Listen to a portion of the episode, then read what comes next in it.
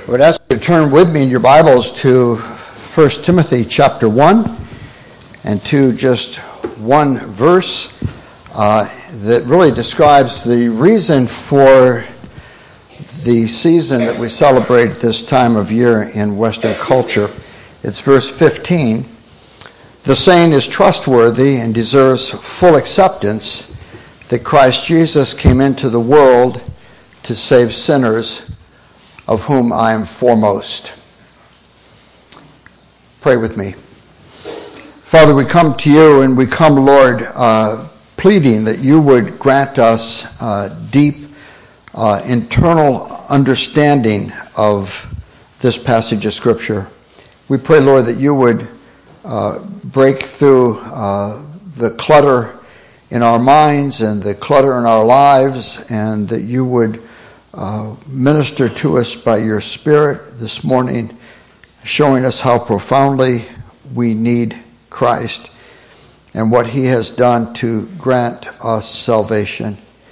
And so we pray, Lord, that you would exalt the Son today, that you would encourage our hearts to believe in Him, to embrace Him, to trust Him, to uh, cast ourselves on Him. We ask these things for Christ's great glory. Amen. Paul begins this uh, brief statement about the incarnation, assuring his readers of the truthfulness of what he has written. This saying is truthful, he says, and deserves full acceptance. Uh, well, we live in an era, as you know, of, of pervasive cynicism uh, people don't believe much of what they hear. We're accustomed to that. We're accustomed to hearing things and not being so sure that we're being told the truth. We're, we're inundated each day by spin and hype, and there's not much out there that is trustworthy. Fake news. And so we're all worried about uh, whether or not we're hearing the truth and whether there's not much that we can depend upon. And even young children in our culture uh, reflect this kind of cynicism. You hear children say, uh, yeah, right. And uh, they're reflecting the cynicism that so much marks this age.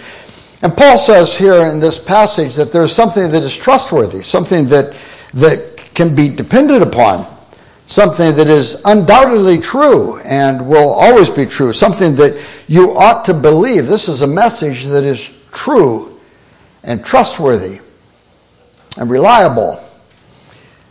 It's, it's true and reliable because it's, it's of divine origin. Uh, men didn't make this up. Uh, remember how an angel came to Zechariah uh, and said, Don't be afraid, Zechariah, for your prayer has been heard, and your wife Elizabeth will bear you a son, and you will call his name John, and he will turn many of the children of Israel to the Lord their God and he will go before the Messiah, before the Lord Jesus Christ, who came into the world to save sinners. He'll go before the Messiah in the spirit and power of Elijah and turn the hearts of fathers to their children and the disobedient to the wisdom of the just to make ready for the Lord a people prepared. You remember, of course, how the angel came to Mary. Don't be afraid, Mary, for you have found favor with God. And behold, you will conceive in your womb and will bear a son, and you shall call him Jesus. He will be great and will be called the Son of the Most High. And the Lord God will give to him the throne of his father David, and he will reign over the house of Jacob forever, and of his kingdom there'll be no end.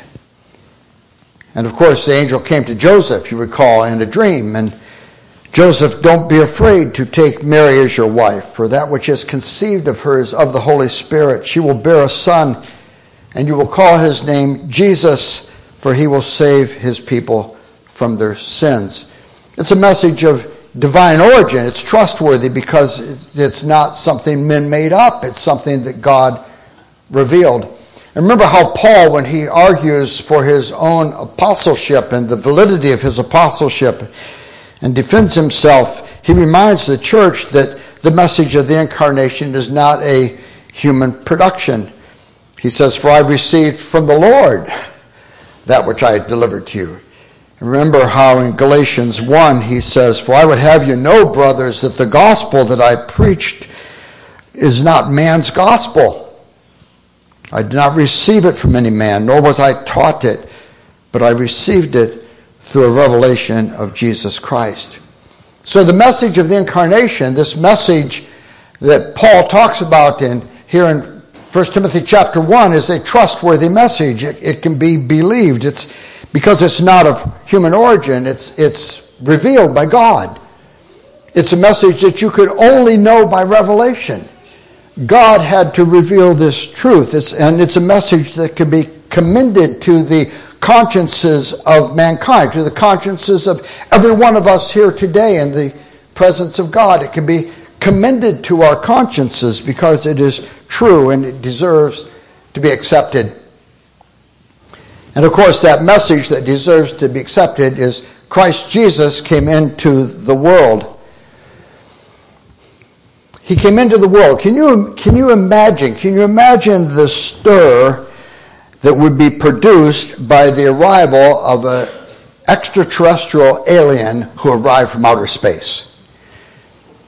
I mean, we're fascinated by the idea of extraterrestrial intelligence, and, and people wonder and speculate about whether or not there are extraterrestrial beings, sentient beings like us who exist someplace out there. Surely this isn't the only planet on which such life could exist. And, and this is not just the stuff of science fiction. As you know, it's, it's serious science. I mean, even now, as I speak to you, there are probes going out into the distant galaxies known to humanity with signals that would display intelligence, hoping that there will be some response from someone somewhere that will respond to those probes and, and indicate that there is intelligent life somewhere else. And can you imagine the excitement that would be generated by such news? I mean, if there was just some little response, if some answer to our probes, some, some mimicking of the sequences of our probes that came back to us from the depths of outer space, can you imagine the excitement? Can you, I mean, there would be TV programs and, and panels of experts uh, telling us what it means or what they think it might mean. Uh, I mean, can you imagine what would happen if some extraterrestrial character, creature was found who could speak to us. I mean, if you've seen the movie E.T., you've seen uh, Hollywood's cinematic uh, uh, portrayal of, of the fear and buzz and excitement that any extraterrestrial being would produce. And our text tells us that someone from outside has come into our world. That someone has invaded our planet, who is not part of it, who came from outside of it. Uh, he was not of this world. This one who had an eternal existence in a dimension of reality that we can only imagine. And in, in the incarnation, that's what happened. Jesus Christ came into this world. Now, he didn't come into existence in the incarnation. He eternally existed in the presence of God forever. He had, he had an eternal identity as God. He was eternally the only begotten Son of the Father. He was the one by whom all things were created. He was the one through whom all things were made. He was the one who, in all the years preceding the incarnation, had held the stars in their courses.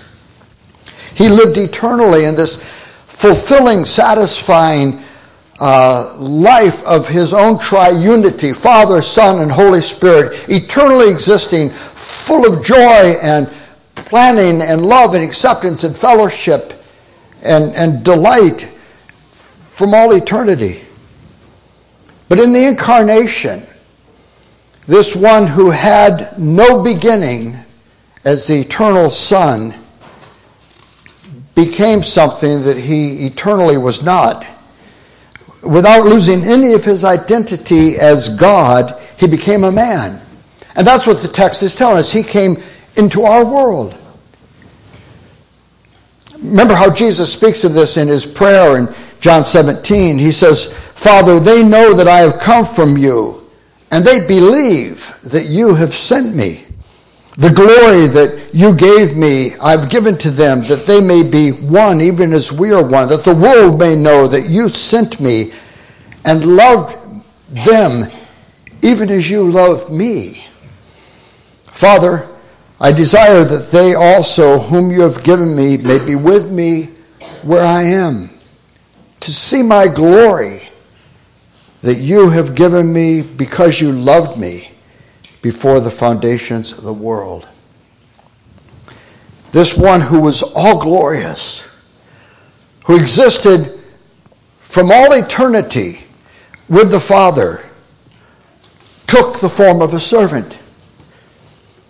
Now, he could have come demanding the full, dazzling glory of his beauty as the eternal Son he could have demanded, I will go, Father, but I will only go if there's an archangel in front of me. If there are trumpets sounding, if there's if if there's if if if there are heralds heralding my coming. But intent, he was content to come into this world with his glory veiled. His glory was veiled by his humanity. His glory was veiled by the fact that he looked like you and me he didn't have a little glow over his head like the medieval paintings have. He looked like an ordinary human being. And, and, such is the mystery of the incarnation. An incredible mystery. We can't wrap our minds around it. It shouldn't surprise us. We have a God who's infinitely glorious and we're trapped in our finitude. So obviously we're going to bump up against things that we can't understand or fully grasp. But we can grasp what God has revealed, at least somewhat. And, and, and the mystery of the incarnation is that the infinite becomes finite. The, the eternal one entered into a time referenced world. The unchanging became subject to change. The invisible became visible. The creator became part of the created order the sovereign became a servant. The sustainer of all things became dependent. The Almighty God was subject to infirmity. And all of that is summed up in Paul's statement Jesus Christ came into the world and the thought of that is stupendous. It's, it's, it's an incredible thought because it, means that there is the joining together in one person all that it means to be human and all that it means to be divine. Everything that is entailed in, in, in, and possessed in full manhood was present in Jesus, and everything that it means to be fully God was also present in this same being. And it would have been, if you think of it, it would have been an incredible humiliation for Christ to have come into this world as a man, even under the most ideal circumstances, because the, the, the discrepancy between the Creator and the creation is so great. The, the discrepancy between the, the majestic being and the lowly status of even the most dignified of human creatures is, is such a wide gulf. It would be a breathtaking plunge from exalted heights to come to this earth in the lowliness of created manhood. To be the exalted Lord of glory and come to the earth as a servant is staggering. And it's wonderful and it's, it's, it's overwhelming. But that's uh, the, the, the, incarnation that took place is actually more stupendous than that because he came into this world.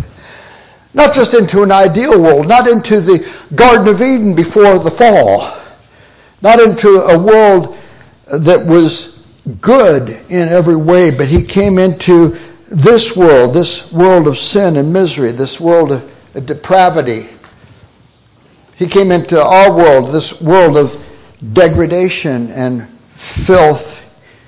He came into a world in which he experienced the full effects of the fall. He was despised and rejected by men. He was acquainted with suffering.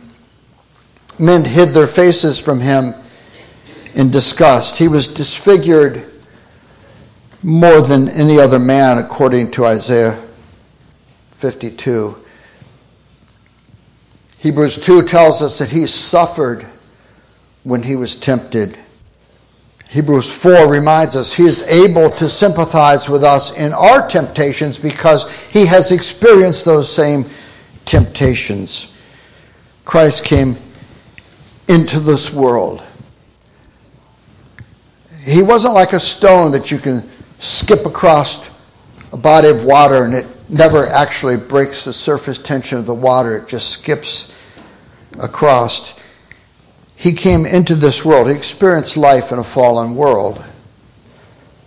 Paul says elsewhere in, in Romans chapter 8, he says uh, he was found in likeness of sinful flesh. Uh, he was made of a woman. He says in Galatians 4, later in 1 Timothy, in this same book, he says he was manifested in the flesh. The Son of God came into this world in a nature in which, uh, it, which in all other instances is sinful. He came into a, a, a world that was that was consistent with his supernatural person, so that his his or in a way that was consistent with his supernatural person. So the sinlessness of his uh, of himself was preserved. But he came into this world in a manner that retained his genetic and organic connection with all of humankind who are inherently sinful. Even the one who bore him, his mother Mary, was sinful and afflicted with human depravity that tracks with all of mankind. He came into this world in the closest possible relationship with sinful human beings without himself being sinful. He came into the world in, in, in, with a human psychology, fully human, flesh like ours, human affections, human feelings, human sensitivities, human emotions human ways of making decisions, human ways of learning. He learned things by asking questions Who touched me? Where have you laid him? Have you any bread?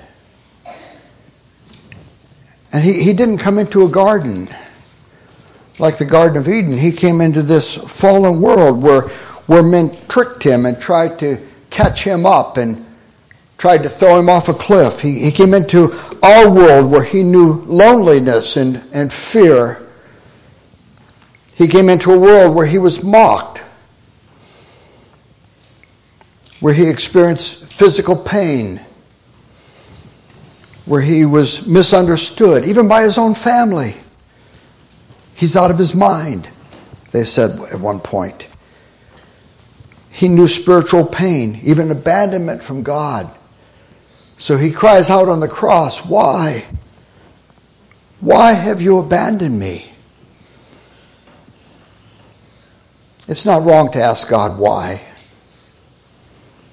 Jesus asked why. Why? He was in situations where he wondered, Can I handle this?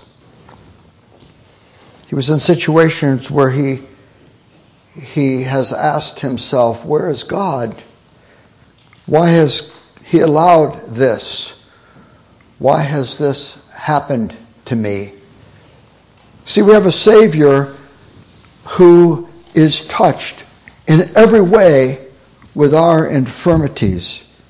He pitched his tent in the valley of the shadow, where, where young men crucify other men, where, where, where people blaspheme and gamble, where hypocritical men cast a young woman at his feet who's been caught in sin, and they're ready to heave large, jagged rocks on her and stone her to death. He came into a world where there's sickness and disease you know, in, in a world like ours where you, you wonder sometime about that strange lump. Is that lump growing? What's going to happen if it gets bigger? What might it mean? Uh, a world where people gossip and, and enemies attack you and friends betray friends. He came into a world where people worry about their bills and experience fears and are victimized by malicious and unfounded accusations, into a world where, where, a, a desperate and confused woman like the one we heard of last week jumps off of a parking garage carrying with two little babies because she's concluded that they would all be better off dead. This broken world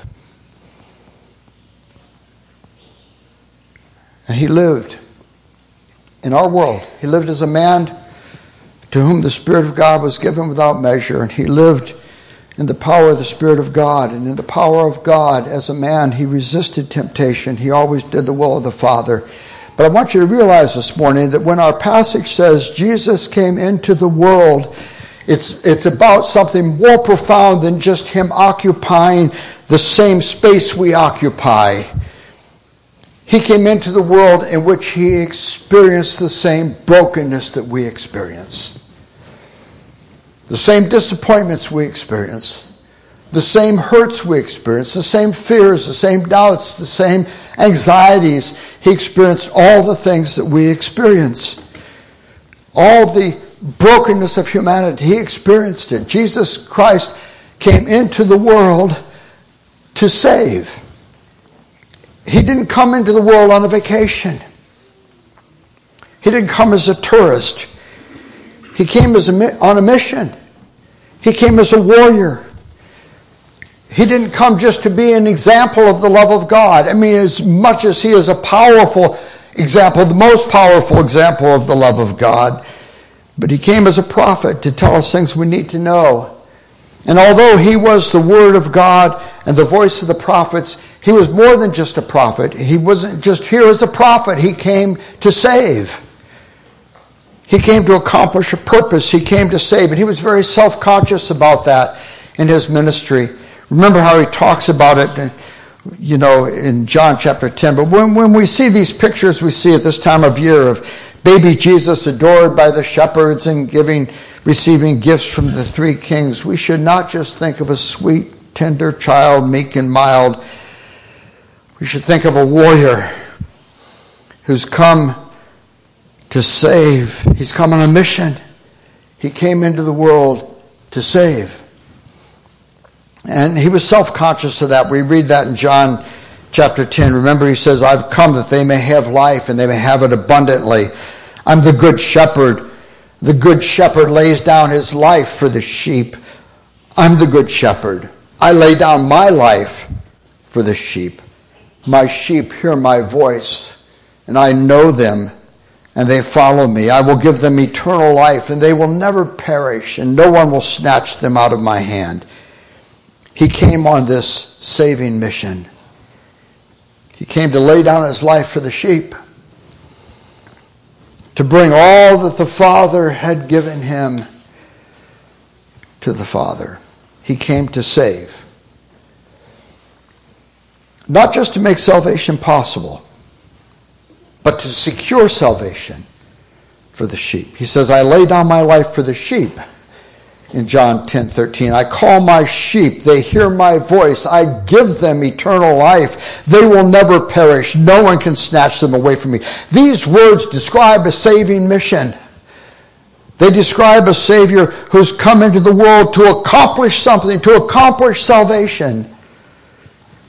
Remember, he prays about it in John chapter 17. He says, Father, I've manifested your name to the people you gave me out of the world. Yours they were. You gave them to me. They have kept your word.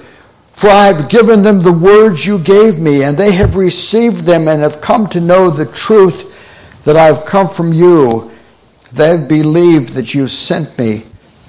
I'm praying for them. I'm not praying for the world, but for those you have given me, for they are yours. All mine are yours, and all yours are mine, and I am glorified through them. Could he make it more plain? He came to save. And I'm afraid that much that parades itself around as the gospel is not a message of accomplishment, of a saving accomplishment, but it's a tentative message of saving potential. It's a gospel in which none are actually saved, but saving is made possible for everyone. That's not what our text describes. Jesus Christ came into the world to save. And having come as a sin bearer, he, he bore the agonies that his vicarious enduring of life in this fallen world brought to him. He experienced unparalleled agony he experienced reproach, shame, curse, all that is due to those that he, came to save. He endured mocking and torment and humiliating dishonor at the hands of men. He bore our sins in his body on the tree. He even experienced the ignominy of death as a criminal, as a sinner. And he bore the separation from God because God is of pure eyes and to behold iniquity. He bore the separation from God that you and I deserve for eternity. He bore that for us. When Christ went to the cross bearing our sins, he, the one who had enjoyed eternal fellowship and joy in the triunity of the Godhead experienced the Father turning away from him. I'm persuaded that the greatest agony of the cross wasn't just the suffering, it wasn't just the Roman scourge and 39 lashes that tore open his back, it wasn't just the crown of thorns that was pressed on his head, joining together the pain of the thorns with the humiliation of the mockery. The greatest pain of the cross was interpersonal. The Father turned his face away from the Son. He came to save, He came to fulfill all righteousness by living a sinless life in our behalf so that we could be made righteous. He came to die as an atoning sacrifice for our sins so that the guilt of our sins could be atoned for and the punishments that our sins deserve could be fully paid. Paul says it's a faithful saying, it's trustworthy, it's worthy of all acceptance. Jesus Christ came into the world to save sinners, of whom I am foremost. He came to save sinners. That, that's the problem in this world. People are sinners. People do disgusting things and degrading things to other people who are made in the image of God. People are so fallen that people will lurk in the shadows and gun people down who they don't even know. Young men, like I heard on the news last week, will beat a man to death for a dollar. For one dollar. Drug dealers will gun people down in the streets of Hazleton. Young men will shake their girlfriend's baby until the brain hemorrhages and the child dies. Children will dishonor their parents. It's a broken world. And think about how the Bible talks about the brokenness of humanity. I mean, surely we, we experience it, we see it, we know it's true. Remember, Romans 1 says, since they did not see fit to acknowledge God, they were filled with all manner of unrighteousness, evil, covetousness, malice. They're full of envy, murder, strife, deceit, maliciousness. They're gossips, slanderers, haters of God, insolent, haughty, boastful, inventors of evil, disobedient to their parents, parents, foolish, faithless, heartless, ruthless. In Romans 3, Paul says there's no one righteous, not even one, no one who understands, no one who seeks God. All have turned aside. Together they have become worthless. There is no one who does good, not even one. Their throat is an open grave, their tongues are used to deceive. The venom of asps is under their lips. Their mouths are full of cursing and bitterness. Their feet are swift to shed blood. Their paths are paths of ruin and misery. The way of peace they haven't known. There's no fear of God before their eyes. One more passage just underscoring this. 1 Timothy 3. People will be lovers of self lovers of money, proud, arrogant, abuseful, disobedient to their parents, ungrateful, unholy, heartless, unappeasable, unappeasable, slanderous, without self-control, brutal, not lovers of good, treacherous, reckless, swollen with conceit, lovers of pleasure rather than lovers of God. Jesus came into the world to save sinners people can be described in those ways. That's he came to save sinners. People like you and me. As you know, you know the problem of sin is not just a problem that is out there somewhere. We carry it with us, don't, it, don't we? I mean, the, the problem of sin is, is a problem that's, that's in here. You and I, we're sinners. I'm a sinner. You're a sinner. You need salvation. There are things about you that are ugly and perverse. Your compulsive self love. The way everything is evaluated instantly by what is it going to mean to me. The way in which it all turns in on me. Your dishonesty your willingness for people to think more highly of you than they ought to think, your hypocrisy, your ugly judgmentalism, your hatred of God's right to rule you and to, and to, be God in your world. You hate it and you rebel against it in hundreds of ways every day. You're a sinner and you know it. I'm a sinner. And I, and, and, and I have to say, and you have to acknowledge too, that we don't just sin out of weakness, we sin out of badness. We've done and said things that are wrong and reprehensible and degrading and wicked. We have done and said things to other people. We've done and said things in secret that we would be mortified if it would be displayed on a screen here in front of us all. There are things that you've gotten away with that would be an embarrassment to you.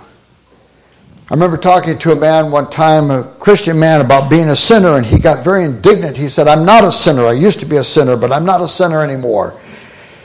Well, that's not what the apostle says. You know, it's interesting in this passage, he says, it's a trustworthy saying and worthy of all acceptance that Jesus Christ came into the world to save sinners, of whom I,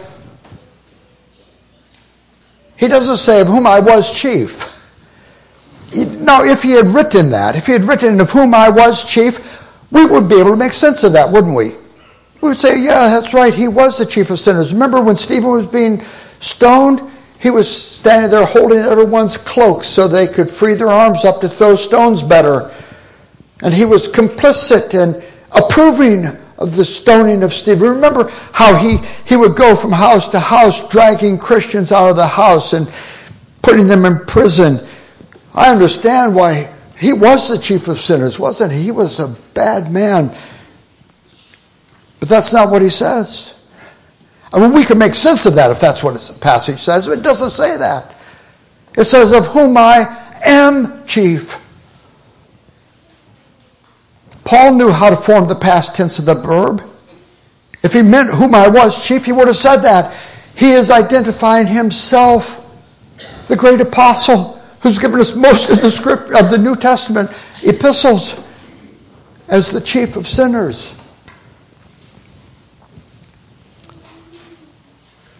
We can try to deny that we're as bad as the Bible says that we are, or we can face the problem head on and be grateful that even though we are as bad as the Bible said, says we are, Jesus Christ came into this world to save sinners. when you see the baby in the manger, you have to think, he came to save sinners. The saying is trustworthy, Paul says. It's trustworthy. This, this truth was apparently a saying in the New Testament church. You know, we have sayings that people know and they say to themselves again and again. Uh, phrases that we're familiar with, you know, no good news is no, no news is good news. Each cloud has a silver lining.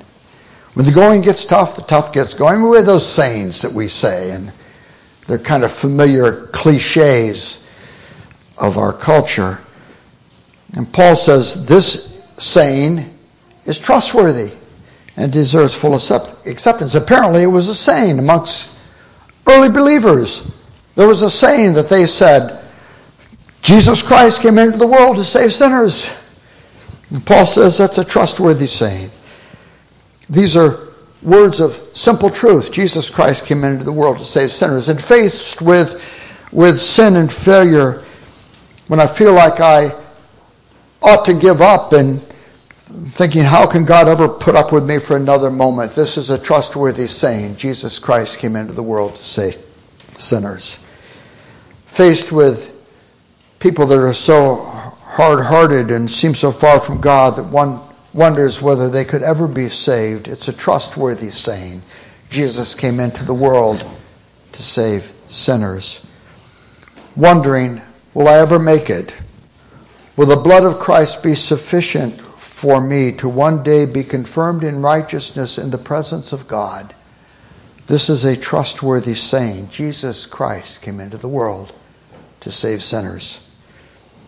When I look around me, the obstacles seem overwhelming and everything seems hopeless. It's a trustworthy saying. Jesus Christ came into the world to save sinners. You and I need this one who came into the world to save sinners. You need Him.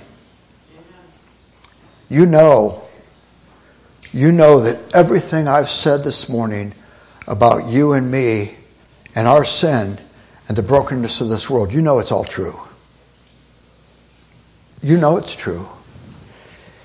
This world's a fallen world. Sin and degradation are at every hand, and it's not only out there, it's in here. You also know that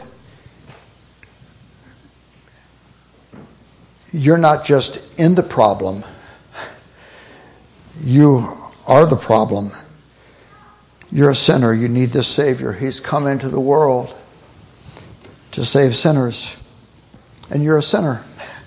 You're in that category of people that He's come into the world who's saved, to save. And He's calling you. He's calling you this morning.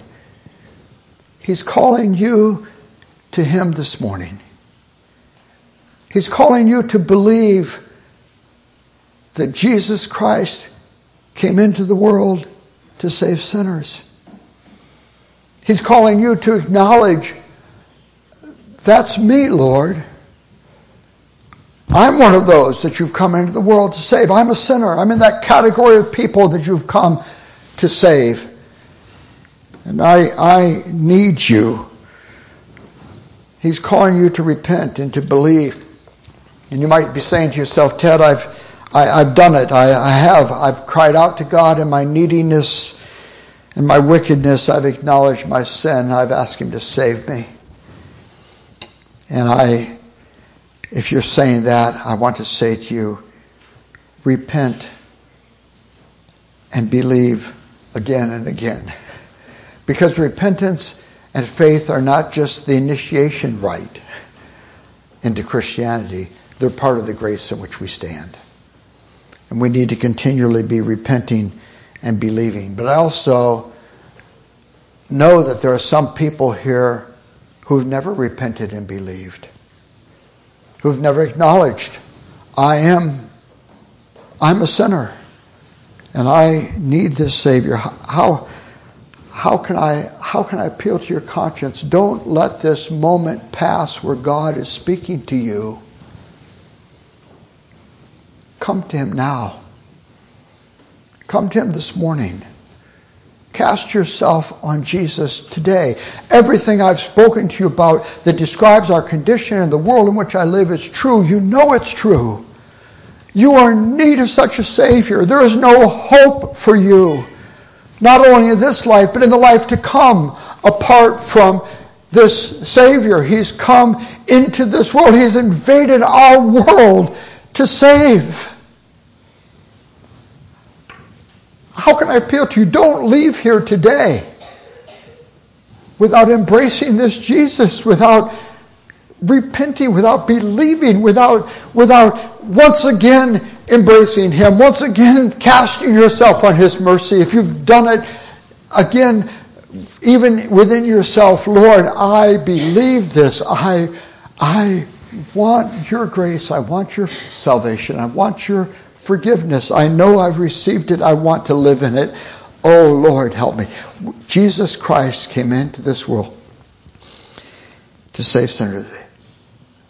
It's a trustworthy saying and worthy, deserving of full acceptance. Jesus Christ came into the world to save sinners, of whom I am foremost. Let's pray together. Father, we come to you this morning with the words of this passage ringing in our minds, and we, we come, Lord, acknowledging everything here is true. We are sinners. It is a fallen world. And how grateful we are that Jesus Christ came into our world. That he came as the man of sorrows to bear our sorrows, that he came bearing shame and scoffing rude and stood in our place. That he's coming again as the coming king. And Lord, I pray that everyone under the sound of my voice today would embrace this one who came into the world to save sinners. I pray this for Christ's glory. Amen.